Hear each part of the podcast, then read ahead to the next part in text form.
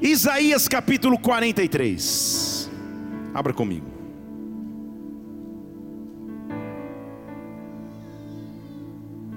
Aleluia.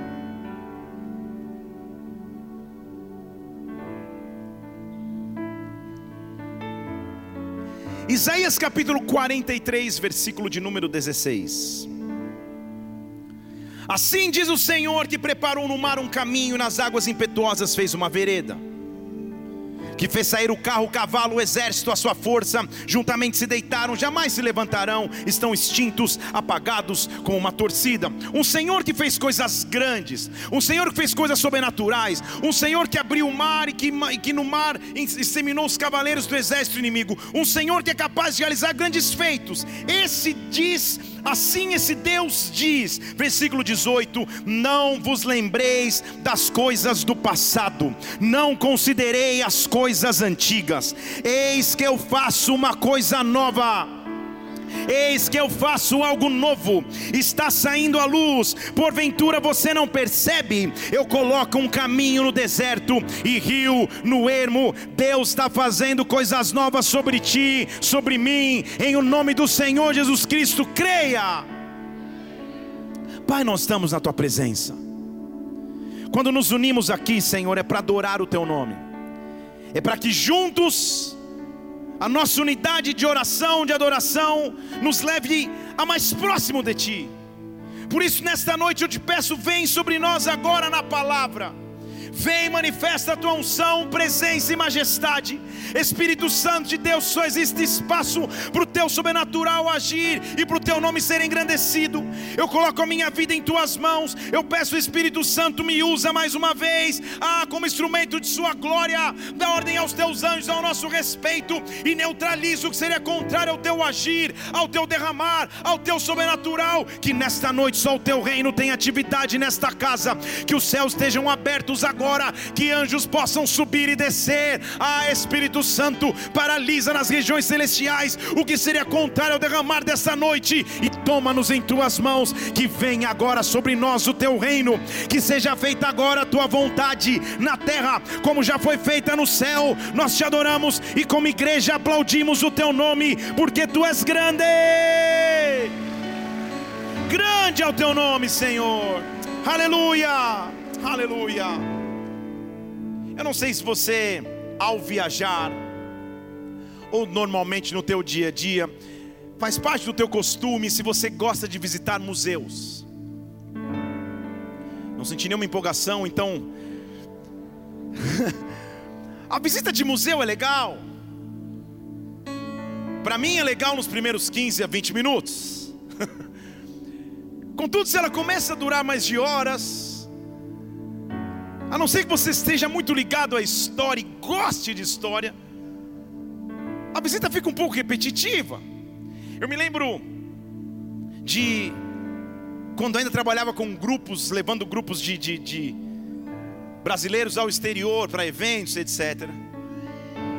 Levei um grupo para um grande museu na Europa, talvez um dos maiores. E todo o objetivo do museu era que pudéssemos visitar e, e olhar a, a pintura da Mona Lisa. Só que para chegar na Mona Lisa parecia o povo no deserto, porque a visita começou e, e, e a guia com todo carinho e cuidado, começando, sabe aquelas guias que querem explicar pra, em cada quadro desde o dia do nascimento do pintor. Ele nasceu, estudou em tal escola e assim ele tal. No primeiro, no segundo, eram muitas fotos, muitas, muitas observações. No terceiro, o pessoal está comigo, Felipe, acelera essa mulher, cadê a Mona Lisa? Cadê a Mona Lisa? Uma pressão. Museu. É legal para nos referenciarmos na história.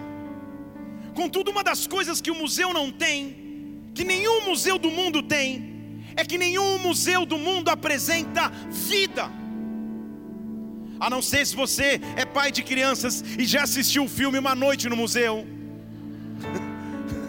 Eu já devo ter assistido 452 vezes este ano. Quem já assistiu esse filme aqui? Ah, tem muitos pais aqui, ou os que gostam mesmo. Nesse filme, a trama do filme que na, no turno da noite o museu ganhava vida. Os personagens ganhavam vida, e era uma história interessante por trás, cômica por trás, uma trama. Fizeram uma noite do museu 1, 2, 3, 4, nem sei que número tá. Mas o fato é que ali era uma ficção evidente. A única coisa que não se encontra no museu é vida. Porque no museu há uma celebração ao que foi no passado. Entender o passado, sim, nos faz ter perspectiva e nos faz aprender para o futuro. Porém, quando se está em Cristo, passado é somente experiência, passado pode ser referência, mas nunca o passado é objetivo. Nunca o passado é o meu alvo, aquele que está em Cristo. A Bíblia diz que é nova criatura, as coisas velhas já se passaram, Deus fez tudo novo. O time de futebol que eu torço, torcia, eu torço, dentro do seu hino diz que as suas glórias vêm do passado. E como é duro ver que nessa fase o time está levando a sério essa frase. Porque as glórias realmente só estão lá no passado, lá na antiguidade, lá na pré-história. Nós temos um Deus que sim nos dá maturidade experiência, nos dá referência no passado, mas o nosso objetivo em Deus está no futuro. Eu quero te fazer um convite nesta noite: saia do museu, saia do passado, saia daquilo que podia te prender lá atrás, porque eu creio e profetizo sobre ti. Deus tem coisas novas para você, Deus tem coisas novas para sua família, Deus tem coisas novas novas para o seu ministério, Deus tem coisas novas para a tua profissão, Deus tem coisas novas para a tua vida. Deus está dizendo sobre nós nessa noite: olhe, eu faço coisas novas sobre ti. Se você crê, dê um brado ao Senhor e adore. Ei! São coisas novas. Mas olha para tua esposa ou esposa e diz: Você permanece. Não vai me entender errado. Este ano eu faço 20 anos de casado. Meu Deus. E acho que 25 anos de namoro, não é isso? Ela pensando assim, você que não é redata.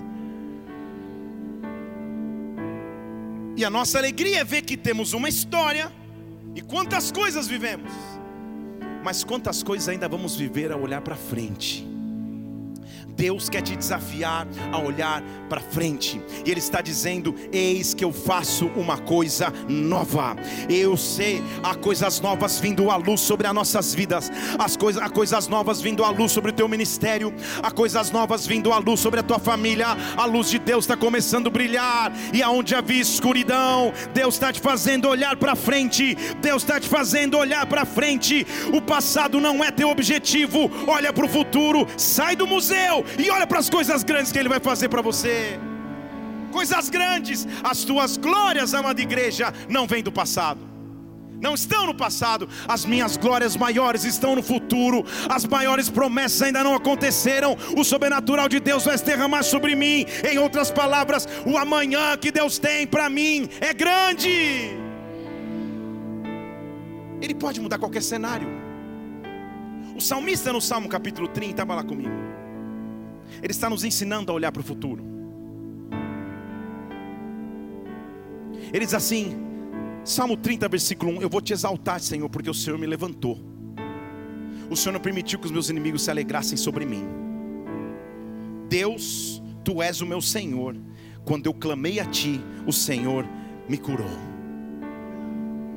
Senhor, o Senhor fez minha alma subir lá do céu, do inferno, das, das trevas. O Senhor me conservou a vida dentre aqueles que desciam a cova.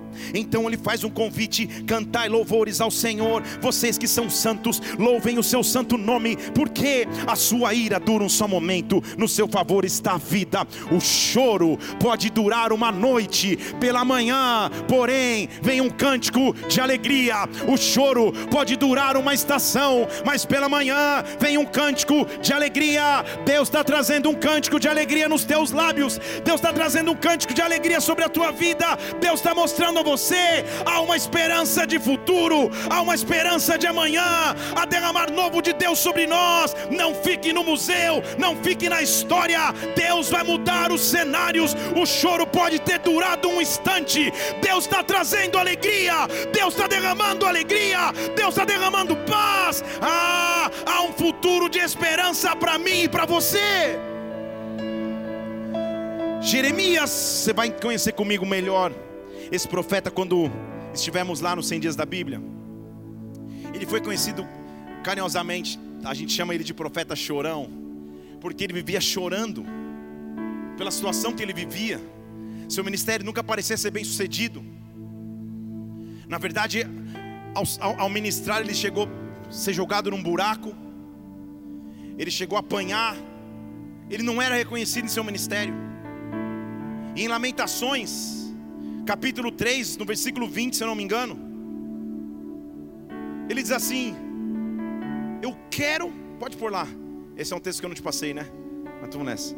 Minha alma se conserva com uma memória que se abate dentro de mim. Eu quero ter uma memória da minha alma, que diz assim, versículo 21. Eu quero ter na minha mente o que pode me dar esperança. Capítulo 3, versículo 20, ele está dizendo: Eu preciso ter na minha memória. Põe lá, põe lá, põe lá o, o, ainda o. Obrigado. Eu quero ter na minha memória esperança. Eu quero ter no meu HD mental aqui uma esperança. O versículo 21, ele diz: Eu preciso tornar a trazer isso para minha mente, para que eu possa ter esperança. Eu preciso, na mente, ter memória do que me dá esperança. Ao lermos rapidamente o versículo, podemos pensar na forma que o homem traz memória. E você diz: como que Jeremias vai ter alguma memória de alegria? Se o seu ministério foi marcado por lutas, desafios, aflições. Jeremias não está dizendo, eu preciso lembrar lá no passado, para que o passado me dê esperança. Não, na verdade, ele está dizendo: a única memória que eu preciso ter, a única lembrança que eu preciso ter, é o versículo 20, 22 que diz que as misericórdias do Senhor não se acabam, que as suas misericórdias não têm fim, elas, versículo 23, se renovam a cada manhã. A memória de Jeremias não está no ontem, a memória dele está aqui amanhã. Deus pode fazer coisas novas, que amanhã a fidelidade dele vai se manifestar, que amanhã começa uma nova semana e é o começo de uma nova oportunidade para que Deus faça coisas grandes sobre mim. É nisso que a minha memória está firmada, é nisso que a minha fé está estabelecida. As misericórdias dele se renovam. Amanhã, amanhã, amanhã. Existe um amanhã de esperança para você. Alguém precisa ouvir isso que eu estou dizendo aqui, por isso eu vou insistir. Amanhã Deus tem recompensa, amanhã Deus tem resposta, amanhã Deus vai intervir. Sai do museu, sai do passado e olha com esperança para o futuro. Quando entendemos isso, a nossa fé passa a entrar em equilíbrio. Então a pergunta é: como anda a sua fé? Como anda a sua capacidade de crer? A figura do salmista, do, do, do, salmista não, do autor desse livro que vamos ler, está equivalente a um barco que fica à deriva, que por não ter como se firmar, vai de acordo com o que o vento leva. Às vezes a nossa fé fica à deriva, sem nenhuma direção, sem nenhum caminho específico.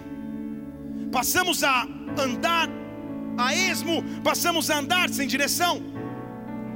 E o autor de Hebreus, no capítulo 6, está nos mostrando onde está ancorada a nossa promessa. Podemos mergulhar fundo aqui? Hebreus capítulo 6, versículo 11. Pensei que ele ia me entregar um mistério. Ah, caiu. Obrigado, irmão. Vamos aplaudir o Senhor por esse irmão tão querido aqui, gente. Preciso honrar esse irmão querido aqui. Sabe por quê? Quando eu obrigado, meu irmão? Quando eu vejo um casal assim, na melhor idade. Quantos anos o senhor faz parte da igreja?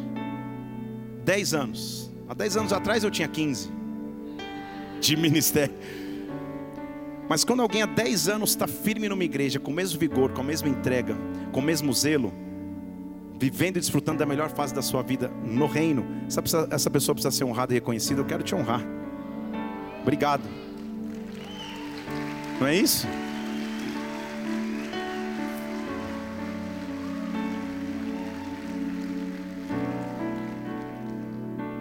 Ele diz assim em Hebreus capítulo 6, versículo 11: Nós desejamos que cada um de nós, de vós, mostre o mesmo zelo até o fim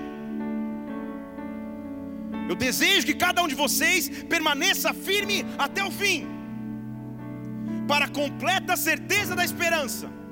Os textos de Hebreus são meio complicados às vezes, então vou te explicar. Ele está dizendo, pode voltar lá o versículo 11. Eu, eu espero que até o fim cada um permaneça com esperança, que ninguém desista no meio do caminho, para que você não se torne indolente. Versículo 12 para que você não se torne desequilibrado, isso que ele está dizendo, mas pelo contrário, que você imite aquele que pela fé e paciência herda promessa. Então ele está dizendo que para herdar promessa eu tenho que ter fé e tenho que ter paciência. Para herdar promessa eu não posso ser indolente, ou seja, não posso me desequilibrar. Eu preciso imitar aqueles que com paciência e fé herdam a promessa porque a nossa promessa não está feita em cima de qualquer um. Ele vai explicar onde está baseado a promessa que eu e você carregamos. Ele diz: porque Deus, quando fez a promessa a Abraão, visto que não tinha outro maior para jurar, jurou por si mesmo. Ele está fazendo referência, está falando aos hebreus, então está fazendo referência ao sistema de juramento que existia no, no antigo Israel na comunidade judaica. Quando você jurava, o maior da aliança jurava por si mesmo. Ele era o garantidor da promessa. É semelhante a no cartório e assinar e reconhecer firma. Ele está dizendo: Deus, quando fez uma promessa com Abraão, visto que não tinha alguém maior para jurar, ele falou: Cara, eu juro por mim mesmo. Eu sou o garantidor da promessa. Quando Deus faz uma promessa, Ele garante. A minha promessa não está baseada na economia. A minha promessa não está baseada no sistema político. A minha promessa não está baseada no sistema de saúde. A minha promessa não está baseada nas notícias boas ou ruins. Ah, o garantidor da minha promessa, o fiador da minha promessa, é o maior nome que existe na terra, debaixo da terra e acima da terra. A minha promessa está ancorada nele. Ele disse para Abraão: certamente eu vou te abençoar, eu vou te multiplicar de forma grande. Então, Abraão tendo esperado com paciência, alcançou a promessa. Ah, ele olhou com esperança para o futuro, porque os homens podem jurar por quem é maior do que eles. O juramento é confirmação e acaba com a contenda. Ele está explicando o que eu acabei de falar. Então, Deus querendo mostrar abundantemente mais aos herdeiros da promessa, que o seu conselho não muda, ele se colocou como garantia. Estou traduzindo português para você. Ele está dizendo Deus querendo mostrar que ele, que ele não muda. Ele se colocou como garantia do juramento. E tem uma coisa que nunca muda. Deixa eu falar de novo. Tem uma coisa que nunca muda. Versículo 18: Duas coisas são imutáveis. Primeiro, é impossível que Deus minta. Está comigo aqui? tem uma coisa que não muda nunca: é impossível que Deus minta. Então, se Ele nunca mente, tenhamos poderosa consolação e nos refugiemos em lançar mão da esperança que nos foi proposta. Nunca perca a esperança, nunca perca a esperança, nunca perca a esperança. E olha o que Ele diz: olha como Ele que vale a esperança daquele que olha para o futuro. Então, nós temos uma âncora na alma, segura e firme tem alguém aqui que entende um pouquinho de navegação? Tem um, dois, três que já andou num barquinho? Eu não entendo nada. Mas uma coisa eu sei: quando você lança a âncora, é para garantir que o barco não fique à deriva e não perca a direção. E o que ele está dizendo é: para a alma existe uma âncora. Para a alma existe uma coisa que me mantém firme. E sabe o que essa âncora faz? Ela me leva até para dentro do véu. Sabe o que ele está mostrando? A âncora que eu e você precisamos. Quando as notícias ruins batem a porta, quando você entra num médico, o diagnóstico é terrível. Quando você tira o extrato e fala: sangue de Jesus, minha conta vermelhou. Quando você busca o Senhor e não consegue encontrar resposta, Ele diz: há uma âncora. Esta âncora me leva para dentro do véu. Esta âncora me leva para a presença de Deus. Essa âncora me faz ficar nele. Ah, esta âncora não me deixa ficar à deriva. Esta âncora não me deixa flutuar distante. Esta âncora me faz continuar olhando. Deus quer vir sobre mim, derramar certeza interesa de fé de que Ele vai cumprir o que prometeu. Ele é Senhor, Ele é Deus, Ele é grande. Há uma âncora para minha alma. E que âncora é essa? Versículo 20: Jesus, Jesus que foi por nós sacerdote, Jesus que foi por nós o caminho, Ele é a âncora que eu preciso. Olha para o futuro, sai do museu, sai das coisas do passado, as ruins e as boas, porque Deus tem algo melhor para você porque Deus tem algo melhor para você. Levante uma de suas mãos aos céus. Eu quero profetizar novidade de vida sobre ti, novidade de vida sobre o teu ministério, novidade de vida sobre a tua igreja. Ah, há um casal de pastores aqui. Deus está ministrando novidade de vida sobre o teu ministério, igreja. Deus vai te derramar novidade de vida agora. Agora, Deus está derramando sobre ti, empreendedor, novas ideias, novas estratégias, novos negócios. Deus está derramando sobre ti força, âncora para a alma Jesus Cristo me aproxima da presença do Pai, para que a minha fé não fique abalada. Eu creio, eu creio. Ei! Sai do museu, olha para frente, com uma âncora firme na tua alma. Sempre nós vamos ser pressionados para viver em nostalgia, achando que o passado era melhor. Já conversou com alguém mais velho? Que você fala, poxa, essa Copa do Mundo, não sei o que. Ele fala, Copa do Mundo de verdade era a seleção de 1900 e não sei quanto. Lá, nossa, que sempre vive lá no passado. Deus tem coisas novas para você no futuro. Deus tem esperança melhor para você amanhã. Deus vai renovar suas forças hoje, para que você não use, não use mais o passado como objetivo, só como referência e experiência. O teu objetivo está no futuro, abrindo os olhos para o autor e consumador da sua fé. Prossiga. Quando Jesus fala uma coisa, posso começar a pregar depois de introduzir a palavra? Quando Jesus fala uma coisa, gente, essa coisa tem que ser importante. Tem que nos chamar a atenção. Muitíssimas são as mulheres abençoadas na Bíblia. Muitíssimas. Poderia falar de Sara, Ruth, Esther, Rebeca, Maria, Priscila em Atos. Muitas. Mas me chama a atenção num texto que está em Lucas capítulo 17, versículo 20, abra comigo.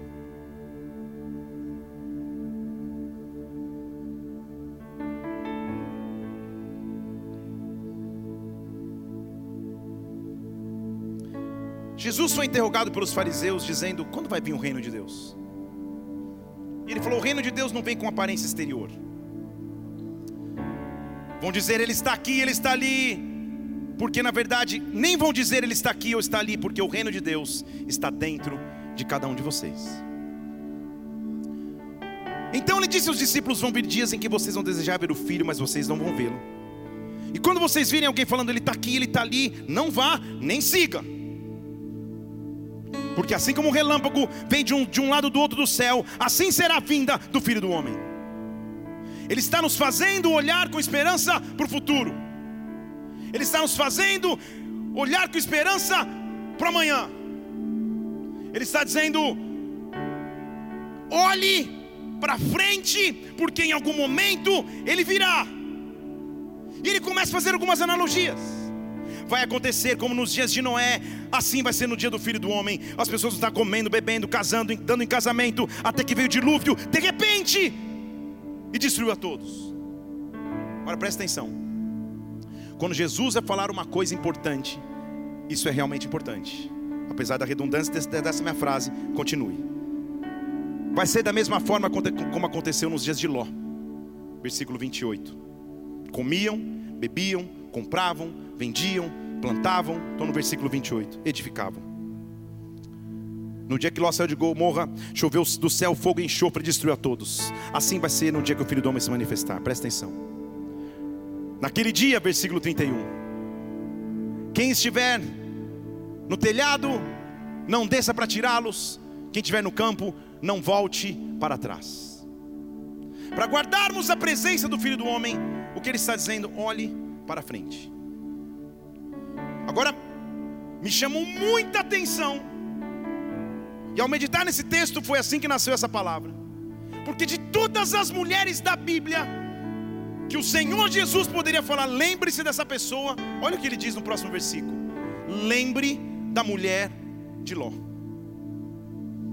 Ele não está falando, lembra de Maria, lembra de Esther, lembra de Ruth, lembra de Sara, não. Ele está dizendo, lembre da mulher de Ló. Por quê? Por quê? Se você frequentou as aulinhas do Ministério Infantil, você aprendeu inclusive uma musiquinha sobre a mulher de Ló. Ela é a figura bíblica do que acontece com quem olha para trás. E se Jesus está nos falando de todas as mulheres da Bíblia, Ele está dizendo: lembre da mulher de Ló. Não há nenhum outro versículo que ele diz lembre de qualquer outra personagem. Ele diz lembra da mulher de Ló. E parece uma frase que não tem absolutamente nada a ver com o que ele está falando. Ele está dizendo da vinda do filho do homem. E no meio da vinda do filho do homem, ele diz: lembra da mulher de Ló, hein? Sabe o que ele está dizendo? Que nos tempos em que ele estiver preparando a sua vinda, o maior desafio da humanidade vai ser não ficar olhando para trás vai ser não ficar parado em pequenos traumas ou grandes traumas, em pequenos medos ou grandes medos, em prioridades pessoais, em busca de castelos para si mesmo, em olhos para o passado. Lembre-se da mulher de Ló. Porque olha que ele, como ele complementa, versículo 33. Porque quem quiser preservar sua vida, na verdade vai perdê-la. Qualquer que perder, vai conservá-la. Eu sei que eu estou indo fundo aqui, né? Jesus falava e os discípulos, os discípulos vão ficar assim: calma aí, Deus, calma. Quem preservar, perde, quem perder, ganha. Ele estava ensinando um segredo para nos prepararmos para a sua vinda. E o segredo é a entrega. O segredo é não mais segurar nada que o passado trouxe. O segredo é falar: Senhor, tu és digno de tudo. Tu és digno de tudo. O Senhor é digno de tudo que eu tenho, Pai. Ah, Senhor, eu não quero olhar para o passado, nem para as coisas boas, nem para as ruins, principalmente. Eu quero olhar com esperança para o futuro. Ah, você conhece a história comigo? Se não conhece, ela está tá descrita em Gênesis capítulo 19, se eu não me engano. Porque em Gênesis capítulo 19 a Bíblia diz que ela olha para trás. Diz no versículo 23 que quando eles saíram de uma cidade, eles chegaram até Zoar e começou a chover. Versículo 24: do céu enxofre e fogo sobre Sodoma e Gomorra. E havia uma indicação clara: só não olha para trás. Só não olha para trás. E diz no versículo 26 que a mulher de Ló olhou para trás e se converteu numa estátua de sal. Por que, que Jesus, lá no Novo Testamento, ao discursar para os seus discípulos, cita essa mulher? Sal representa a ausência de vida. O mar morto em Israel é considerado mar morto porque a salinidade da água é tão grande que não tem vida naquela água.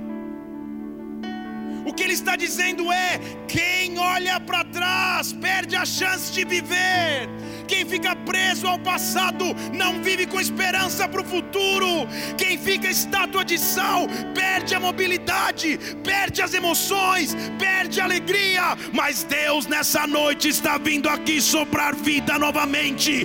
Deus está vindo aqui nessa noite acabar com prisões que te rebarabastej, que te seguravam no passado, e Ele está te fazendo olhar para o futuro, olhar para o futuro, não olha mais para trás, olha para o amanhã. Deus tem coisas grandes para a sua vida, Deus tem coisas grandes para a sua história. Ei! Lembra da mulher de Ló? Lembra? Só não olha para trás. Só não olha para trás. Quando Deus começar um ciclo novo na sua vida, olha para frente, saia do museu. Saia do museu, nem só de coisas ruins, mas também de coisas boas, porque Deus sempre tem uma grande estação. Essa é a esperança que nós temos, essa é a esperança que nos faz levantar todos os dias. Eu tenho 43 anos, eu sei, não parece, parece 42 e 11 meses. Eu tenho 43 anos. Sou pastor em tempo integral, talvez há 15. Pastor ungido há 18. O dia da minha unção pastoral fez completa maioridade esse ano. Com a graça de Deus já vivi grandes coisas. Já vivi grandes sobrenaturalidades, grandes milagres. Já conheci muitas pessoas. Já pastorei algumas igrejas. Mas a melhor alegria que eu tenho é saber que este é o dia que fez o Senhor. Eu posso ter vivido coisas difíceis ou maravilhosas no passado, mas Deus tem um olhar de futuro e esperança para mim. Então o que eu sei é que aos 43 anos, o melhor de Deus ainda está por vir. O melhor de Deus ainda vai acontecer. Saia do museu, Barrabacês, saia do que te prendia ao passado, não olha para trás. Está dizendo: quem aguarda a vida do filho do homem não é igual a mulher de Ló e fica olhando para trás, olha para frente, olha para frente, olha com autoridade para aquilo que Deus vai fazer na sua vida. Olha, ei, agora tem até uma criança cheia do Espírito. Que a mãe permaneça cheia também depois desse grito na orelha, mas olha para frente.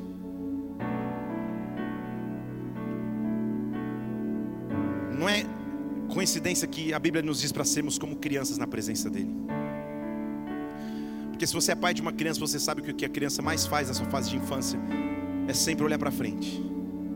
Meu filho, num dia só, ele me ama, joga bola comigo, perde a amizade, fica sem falar e volta a falar de novo. Num dia só. Passa uma repreensão, não sou mais seu amigo. Falei, tá bom. Aí passa meia hora. Pai, vamos jogar bola. Ué, mas acabou, não tinha acabado a amizade? Já até esqueceu.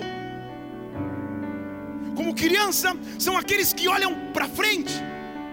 A vida vai nos dando experiência e ao mesmo tempo vai nos dando marcas. E crescemos cheios de feridas, dúvidas, traumas, receios. As feridas vêm nos fazem não confiar mais em pessoas, nos fazem não confiar mais em estruturas, nos fazem ser temerosos de continuar e avançar. Só você sabe o que você já carregou até aqui. Mas aquele que vem diante de Cristo, recebe dele um fardo leve e suave, recebe olhos para olhar com esperança ao futuro, e eu estou dizendo: há um futuro de esperança grande para você. Ei!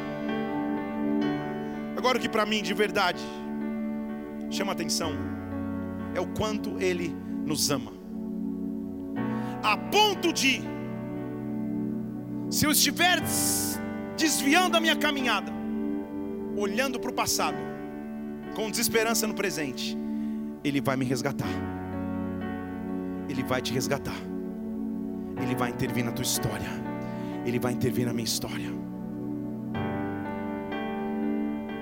Diz a palavra de Deus em Lucas capítulo 24. Que no primeiro dia da semana, de madrugada, as mulheres foram ao sepulcro levando as especiarias que tinham preparado. O contexto do texto, você já sabe, mas eu vou te dizer. Jesus tinha morrido na cruz, enterrado no sepulcro. As mulheres estão vindo até o sepulcro para honrar o seu corpo depois de morto. O texto diz que ao chegarem no sepulcro, versículo 2, a pedra já estava removida. E entrando ali não acharam nada. O corpo de Jesus não estava mais lá. Ficaram perplexas a esse respeito e apareceram dois varões de branco, dizendo: Por que vocês buscam aqui entre os mortos? Versículo 6: Ele não está mais aqui, ele ressuscitou. Um disse aleluia, porque esse versículo é a nossa transformação de vida, então vou te dar chance mais uma vez, igreja. Ele não está mais aqui, ele ressuscitou. Ele não está mais aqui, ele ressuscitou. Essas mulheres ficaram tão empolgadas, que diz o versículo 10 que Maria Madalena, Joana, Maria, mãe de Tiago, as que estavam lá, relataram essas coisas aos apóstolos. Jesus havia prometido voltar, sim ou não? Sim ou não? João capítulo 14 ele falou: Eu vou, mas eu volto. Não fica preocupado no teu coração. Não falou? Falou. Ele falou o tempo inteiro para os seus discípulos que caberia a ele morrer, mas ao terceiro dia ressuscitar. Só que a realidade do presente era dura demais. Afinal de contas, todos o tinham visto ser flagelado, espancado. Todos estavam debaixo dessa ameaça. O presente apertava demais e tirava a esperança do futuro. A Bíblia diz que as mulheres contam para os apóstolos: Ei, deixa eu contar a vocês, ele não está mais lá. O anjo falou que ele ressuscitou. E ao invés de ouvir um glória a Deus, ao invés de uma celebração, diz o versículo 11: que pareceu para aqueles homens um delírio, e eles não deram crédito às palavras daquela mulher. Quando a esperança vai embora do presente, eu começo a desprezar os sinais que Deus continua no controle. Pedro, porque sempre tem o Pedro, se levanta, vai correndo para o sepulcro e, admirado, vê que era verdade o que tinha acontecido. E agora de verdade começa a minha pregação de hoje. Nós sabemos que Jesus, ao ressuscitar, teria um tempo na terra. Se a agenda dele já era corrida quando ele estava fazendo seus milagres, imagina depois de ressuscitar tudo que ele tinha que fazer. Então ele não tinha tempo a perder, vamos combinar? Ele morre, as mulheres vão lá, não vêm, conta para os discípulos, eles acham que as mulheres estão delirando. Pedro vai lá e percebe que era real. Só que entra uma parte da história aqui que só tem sentido se nós entendemos o Deus que nos manda sair do museu. O Deus que nos manda sempre olhar para frente. Porque diz a Bíblia no próximo versículo 13 que dois discípulos saíram e foram em direção a Emaús, uma cidade distante de 60 estádios de Jerusalém. A promessa e a direção clara aos discípulos eram: permaneçam aqui em Jerusalém, até que vocês sejam revestidos de poder. Era Atos capítulo 1, 8, não é isso? Fiquem aqui, vocês vão ser revestidos de poder. Jesus havia ressuscitado como tinha prometido. As mulheres viram e atestaram aos discípulos. Muitos acharam ser um delírio. Dois, porque os discípulos não são só os doze. Dois dos seus discípulos da turma ministerial de Jesus se cansam, se levantam e vão embora. Eles não permanecem em Jerusalém e vão embora. A distância entre Jerusalém e Emaús são 30 quilômetros. Jesus tinha muita coisa para fazer depois de ressuscitar. Muitas pessoas para ministrar, muitos, muito legado para deixar com seus discípulos. Mas ele não pode ver alguém se desviando do caminho. Ele não pode ver alguém indo em outra direção. Ele não pode ver alguém indo para o museu e não intervir nessa história. O foco do ministério de Jesus ao ressuscitar seria Jerusalém. Mas ele está vendo dois caras indo a 30k de distância. Caras que se eu perguntar o nome para você e você não pesquisar, você nem sabe. Eles têm nome, mas para a maioria eu nem sei quem são. Mas eles estão indo distante daquilo que Deus prometeu. Eles estão caminhando distante daquilo que é o futuro. Eles estão tão desesperançosos com o presente que o que os resta é sair e caminhar para longe. E caminhando 30 quilômetros distante de Jerusalém, diz o versículo 14 que de repente, na viagem deles, eles iam comentando tudo o que tinha acontecido. Um ia conversando com o outro, são dois homens. E eles iam falando, põe o versículo 15 na tela para mim, eles iam falando: Ah, meu Deus, que coisa, hein? Enquanto eles estão falando, sabe o que acontece? Jesus se aproximou e ia com eles. Gente, esse versículo buga minha mente. O Jesus das multidões, o Jesus da agenda cheia depois de ressuscitar, o Jesus tão ocupado, parou tudo e falou: Não, não, não, não, não. Eu não vou deixar dois ir embora. Não, não, não, não, não, não, não. Para a agenda, para tudo. Tem dois indo para o museu. Tem dois esperançados do presente. Eu vou com eles. Não tem sentido.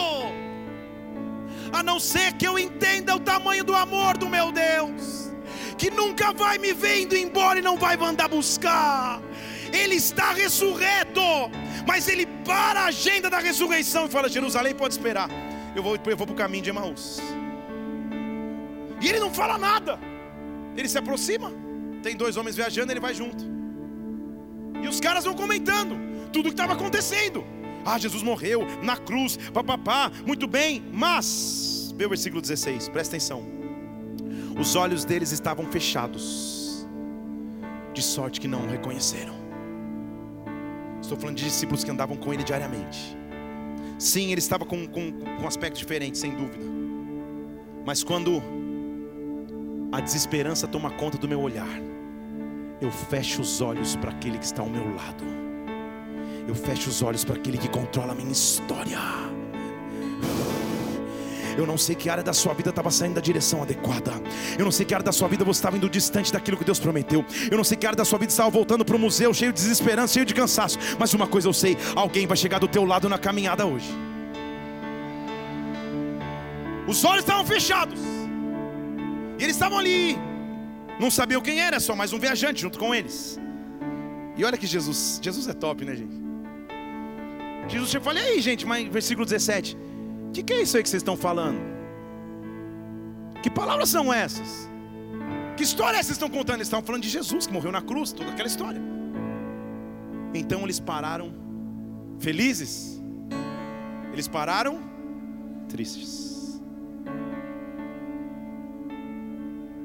E um deles, que agora eu sei o nome, chamado Cleopas, falou assim: Ei, que ET que você é?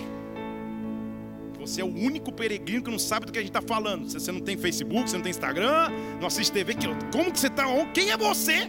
Que você não sabe da última notícia dos últimos dias, que ele morreu numa cruz, a gente esperou que ele fosse ressuscitar. Eu tenho um Deus que não é influenciado pelas notícias momentâneas. Eu tenho um Deus que não é movido pelas más notícias. Eu tenho um Deus que não é movido pelas crises. Eu tenho um Deus que é maior do que qualquer circunstância. Ei! Eles, eles não é possível. Quem? Você está tá desinformado, meu filho? Você não sabe do que está acontecendo? Olha Jesus dando cordão. Quais? Que notícias? Ele está falando, não, você não tem noção, é Jesus o Nazareno. Ele foi um profeta, ele foi poderoso em obras. Ele falou palavras diante de Deus, ele falou palavras diante do povo. Nossa, Jesus era top. Eles estão contando do que foi. Eles estão contando do museu. Estão aqui. Eles estão contando do que tinha passado. Ah, ele com os principais sacerdotes, com as autoridades, ele foi entregue para ser condenado, ele foi entregue à morte, ele foi crucificado. Olha a raiz do que aquele caminho representava para aqueles homens. Nós, versículo 21, nós esperávamos que ele fosse remir Israel. Mas já chegou o terceiro dia e nada aconteceu. Vocês estão comigo?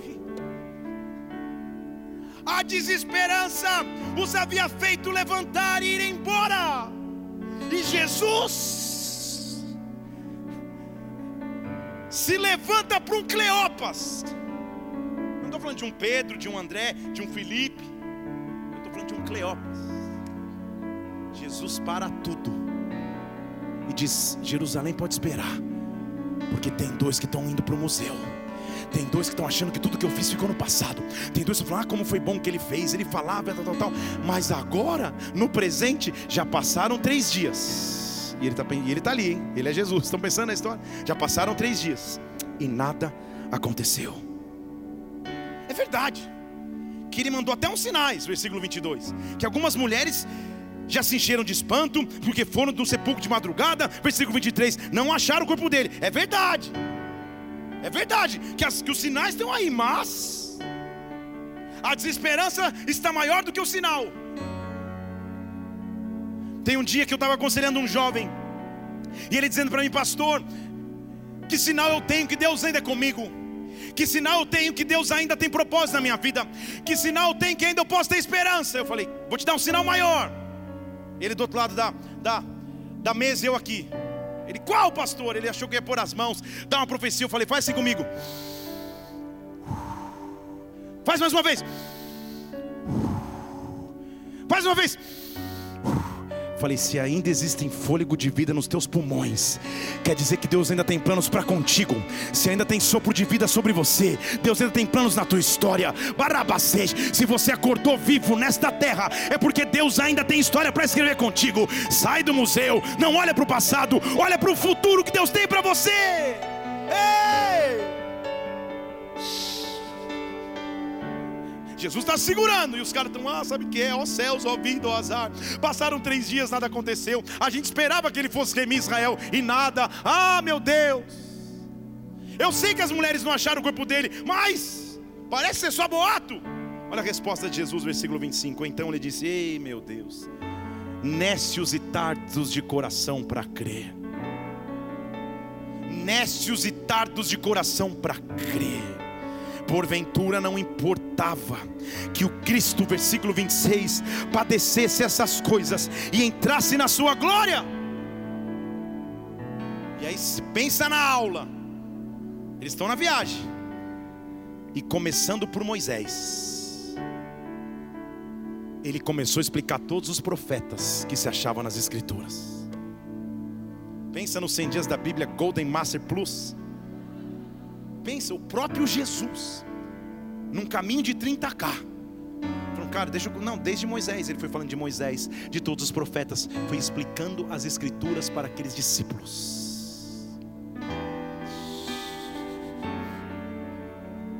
Ele não está dentro de uma sinagoga. Ele não está sentado num, num, num, trono com um rei poderoso. Ele está num caminho para uma cidade significante com dois homens insignificantes. Mas ele para tudo para dizer: não, não, não, não, não. Filho meu não vai voltar para o museu. Filho meu não vai viver em desesperança no futuro. Filho meu vai aprender a olhar na frente, vai olhar para o futuro. Quando se aproximaram da aldeia, eles disseram assim: atenção, responsável da criança com etiqueta. 75, por favor. Isso. Que é bem nesse, nesse momento específico, maravilhoso. Atenção, criança, Jesus gritou. Se você tem a criança, tem etiqueta 75. Muito bem. Acho que agora você, você levantou e vai. Muito bem, já levantou uns dois, três. Estão muito. Eles estão passando na aldeia. E Jesus fala: beleza, gente, fui, tranquilo, hein? Tem que prosseguir viagem. Só que alguma coisa tinha acontecido no coração daqueles caras. Eles falam assim: não, não, não, não, eu não sei quem você é, mas fica mais um pouco. Fica mais um pouco com a gente, tá, tá, tá ficando tarde, fica mais fica mais, porque a gente estava com desesperança, mas só de você falar da Bíblia, só de você falar da palavra, só de você explicar Moisés, só de você explicar os profetas, ah, a esperança está voltando, meu, fica mais um pouco. Fica mais um pouco. A presença de Deus nos tira do museu. A presença de Deus nos tira do passado. A presença de Deus nos dá esperança para o futuro. Ei! Fica conosco, versículo 29. Já é tarde, o dia está acabando. Posso começar agora?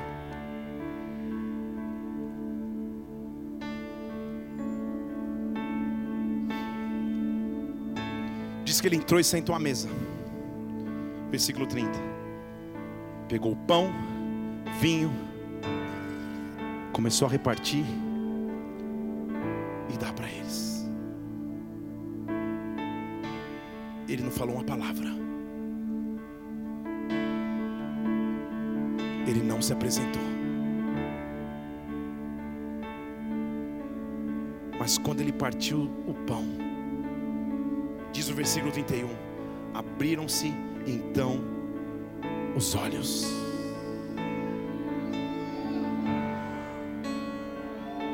Por quê?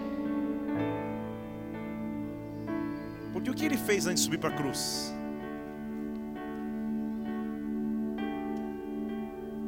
O partir do pão era a expressão máxima de comunhão. Ao sentarem ali, o partir do pão remete, calma aí, só um cara parte o pão desse jeito. Mas posso um pouco mais fundo aqui? Lá na frente, quando as pessoas e os seus discípulos 12 não reconheceram, falam: Não, eu sou eu. Vejam aqui as minhas. Vejam aqui as marcas nas minhas mãos. Vejam aqui as marcas na minha lateral. Ele estava viajando. Eles não tinham reparado. Quando ele pega os pães e estende as mãos, as marcas estavam ali. As marcas e os cravos que os traspassaram estavam ali. Sabe o que ele estava dizendo? A cruz não pôde me parar, a cruz não pôde me impedir. A cruz não vai ser peça de museu. A cruz não pode roubar a minha história. A cruz, na verdade, iniciou a minha história. Quando ele parte o pão, as mãos estão feridas. Os discípulos abrem os olhos. É Ele, é Ele. Mas não dá tempo. Quando ele fala isso, ele some. Você está entendendo a sobrenaturalidade desse momento? Ele está partindo os pães, os pães, os caras é ele. Sumiu. Quando ele sumiu,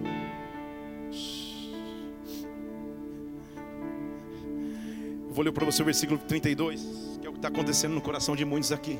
Um olhou para o outro, ele deu um. sumiu. Aí um olhou para o outro e falou: Cara, o que está acontecendo? Será que o teu coração também estava queimando?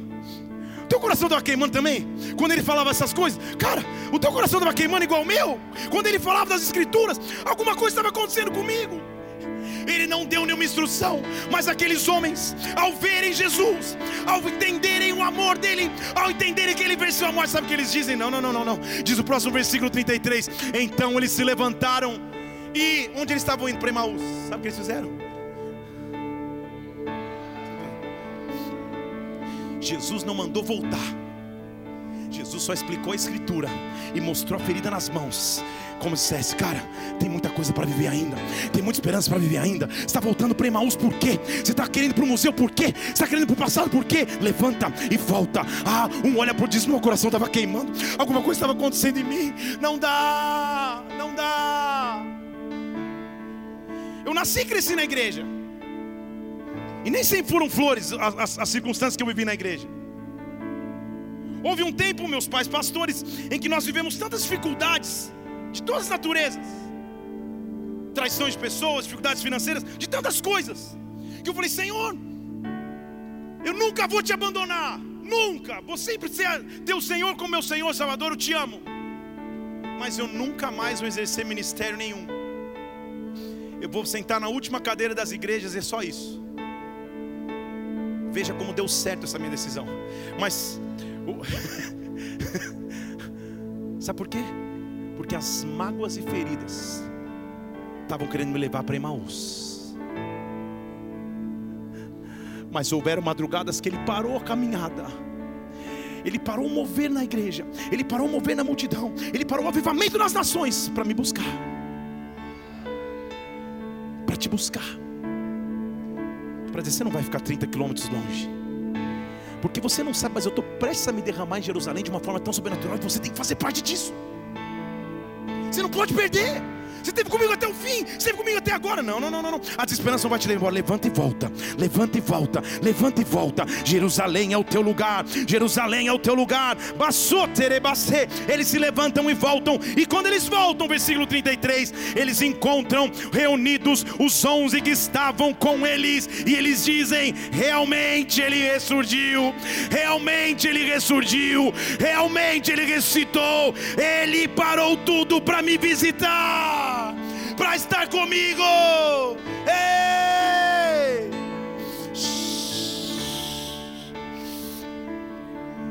E eles começaram a contar o que aconteceu no caminho, como ele fez e como ele partiu o pão. E enquanto eles estavam falando,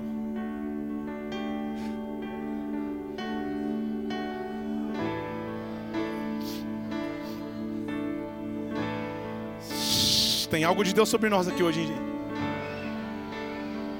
Enquanto eles estavam falando, sabe o que acontece? Jesus.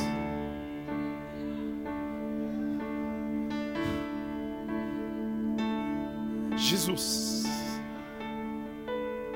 Sabe o que ele estava falando para dois discípulos que ninguém conhece? Ele estava dizendo para eles: Eu não começaria isso aqui se vocês não tivessem voltado. Eu adiei isso para buscar vocês.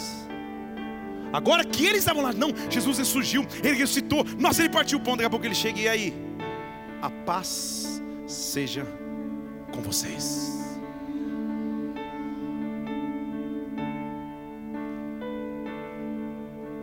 É uma pequena frase, contudo, muitíssimo profunda, porque naquela época, Israel subjugada pelo, pelo, pelo Império Romano, Roma tinha o chamada Pax Romana, que é uma política de pão e circo, de gladiadores, de, de, de, de sofrimento do povo, mas entretenimento do povo.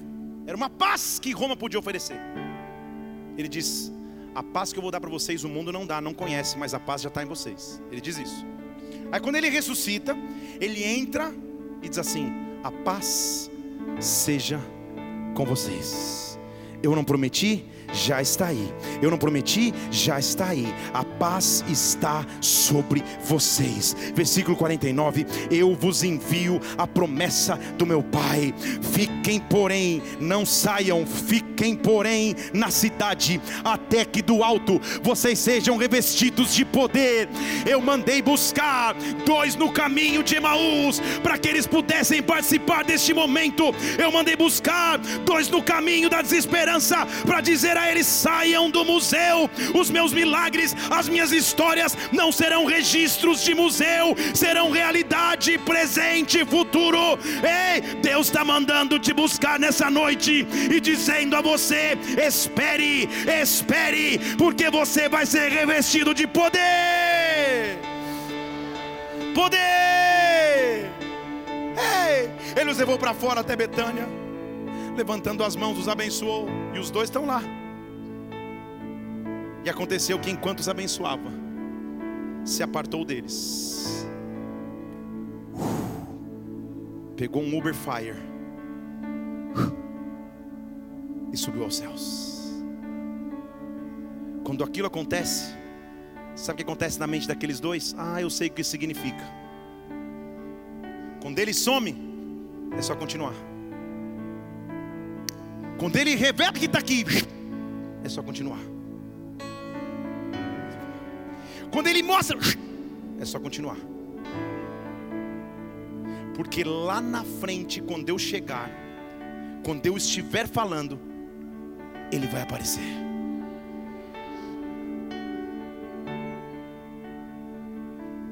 Olhar para o futuro é mais ou menos assim.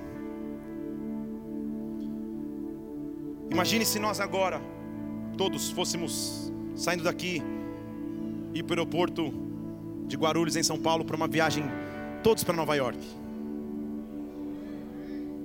Três disseram amém, então eu ia até financiar, mas aleluia. Quando você entra no avião, o piloto da aeronave diz: Sejam bem-vindos ao voo XYZ com destino a Nova York. Nosso tempo em rota será de 9 horas e 40 minutos.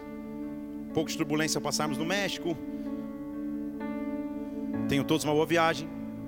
Agradecemos a preferência. Os comissários vêm, apertam o cinto e vai. Não é isso? Eu viajo com, com, com certa frequência em avião. Eu nunca vi, no meio da viagem, o piloto entrando no alto falando, dizendo: Gente, comam a massa com molho vermelho, está uma delícia. Não esqueçam do cobertor porque está frio. Assistam o filme X porque é maravilhoso. No meio da viagem ele nunca fala nada. Quando Jesus some, é porque ele falou: Já te mostrei onde ir. Só chega no próximo lugar, porque quando você chegar. Porque ele não vai falar em momento nenhum mais nada. Eu só vou ouvir dele alguns comandos. Se tiver em turbulência, ele fala: tripulação ou, ou, ou suspende o serviço de bordo, prepara a cabine para não sei o que. Ele só dá pequenos comandos. Mas eu posso estar comendo de pé no banheiro, dormindo, vendo filme. Quando estiver chegando a hora de pousar, ele vai invadir os alto-falantes, vai dizer: tripulação, prepare a cabine para o pouso.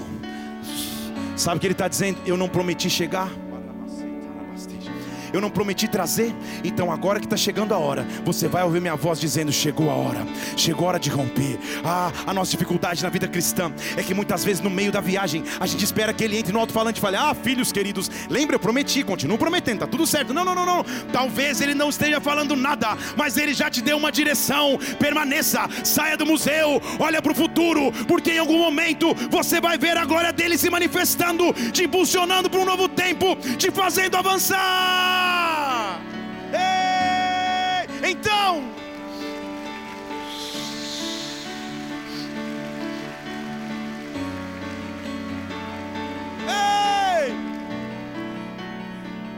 Ele some. E diz a Bíblia, versículo 52: Depois de o adorarem, voltaram com grande júbilo para. Para onde? E os planos de Emaús?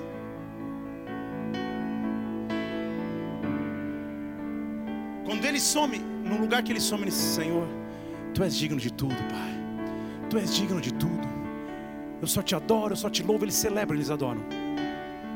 E todos voltam para Jerusalém. E diz a Bíblia que todos, próximo versículo, continuamente adoravam no templo, bendizendo a Deus. Neste ajuntamento, aproximadamente 40 dias depois, para aqueles que permaneceram, os 120 que eu já falei, diz a palavra que línguas como de fogo vieram sobre eles línguas como de fogo vieram sobre eles. Para aqueles que saem do museu, para aqueles que permanecem, para aqueles que olham para o futuro. Deus tem um novo derramar de glória, Deus tem um novo derramar de presença, Deus tem um novo derramar de unção. O que eu sinto no meu espírito, igreja, Deus está abrindo o horizonte sobre ti, Deus está abrindo um futuro de esperança sobre ti. Sai do museu, não se apega mais ao passado, não se apega mais ao que foi, se apega ao que Ele vai fazer sobre a tua vida nesta noite noite, na autoridade deste nome que está acima de todo nome, há um Deus indo te buscar neste caminho, há um Deus indo te dizer: você vai participar da minha glória, você vai participar do meu derramar. Oh! Oh! Levante suas mãos. Tu és digno de tudo.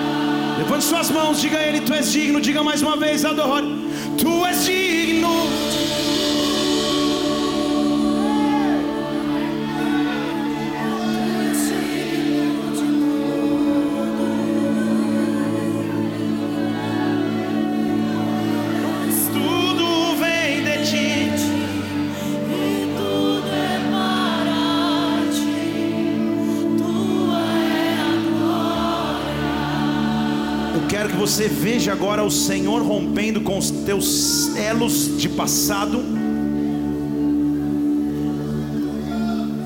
Ele está tirando do museu, está abrindo os teus olhos para enxergar coisas maiores lá na frente.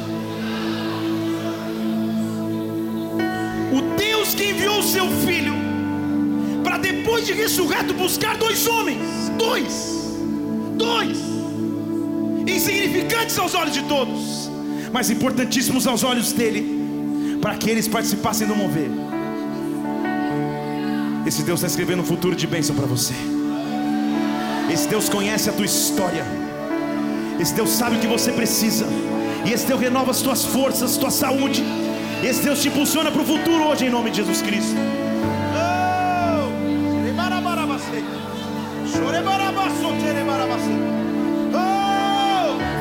Levante suas mãos ao céu, levante suas mãos ao céu.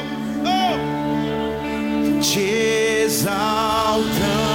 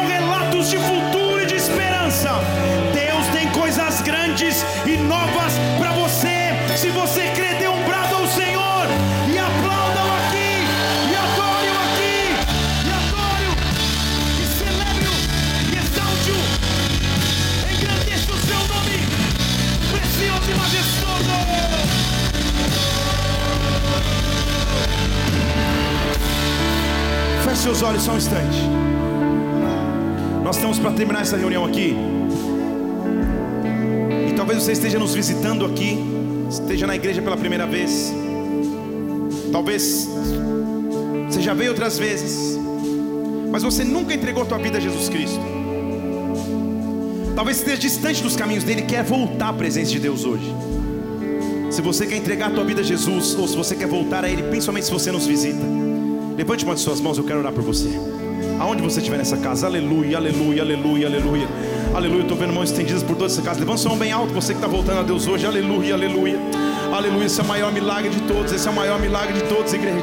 Se você está com a tua mão estendida, fala assim comigo: Senhor Jesus, Senhor Jesus, nessa noite, nessa noite, eu te entrego a minha vida, eu entrego a minha vida, porque eu sei, porque eu sei, tu és o meu Senhor, que tu és o meu Senhor, tu és o meu Salvador, tu és o meu Salvador, me perdoa os meus pecados, perdoa os meus o pecados, afastamento de ti, o afastamento de escreve ti, o meu nome, escreve o meu nome no livro da vida, no livro da me vida, dá a vida eterna, me dá vida eterna. Pai, eu oro por cada pessoa que faz essa oração hoje, que volta à tua presença, ou que se entrega a Cristo pela primeira vez, que as coisas velhas fiquem para trás e o Senhor dê um futuro de esperança e salvação para os teus filhos. Como igreja, nós te adoramos e aplaudimos o teu nome, por esse que é o maior milagre de todos.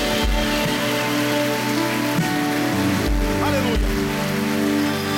Se você fez essa oração, nós vamos terminar essa reunião agora.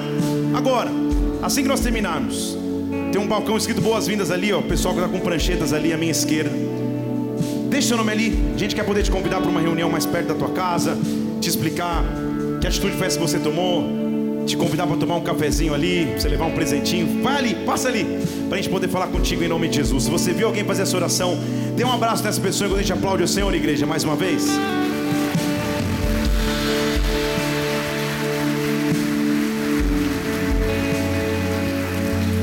Feche seus olhos, nós vamos terminar agora. Eu só quero que você pense num Deus que tem futuro de esperança para você. Para tudo para buscar. Se alguma área da sua vida estava indo para Emaús ao invés de Jerusalém, para dizer que é nesse caminho que eu te realinho, te dou novas direções, me manifesto a ti, faço teu coração ferver novamente. Para que você viva coisas grandes em Deus. Há um futuro de esperança para você. Há um futuro de esperança para tua casa. Há um futuro de esperança para o teu ministério. Há coisas maiores e novas que vocês vão ver que você não imagina. Casal ali, acho que é de pastores que eu conheci ontem, de Minas Gerais, eu acho, né? Que tava isso. Deus tem um cenário novo e maior para o ministério de vocês. Deus vê o preço que vocês pagam em secreto. Deus sabe o tempo de entrega, de devoção, o tempo de permanecer firme mesmo em meio a guerras, mesmo em meio a lutas. Mas algo novo de Deus está vindo. Uma janela nova de Deus está vindo. Se prepare para uma multiplicação sobrenatural sobre o ministério de vocês, de forma que vocês ainda não haviam experimentado em nome de Jesus Cristo. Dia e noite suba ti nossa adoração. Vamos terminar adorando. Adore.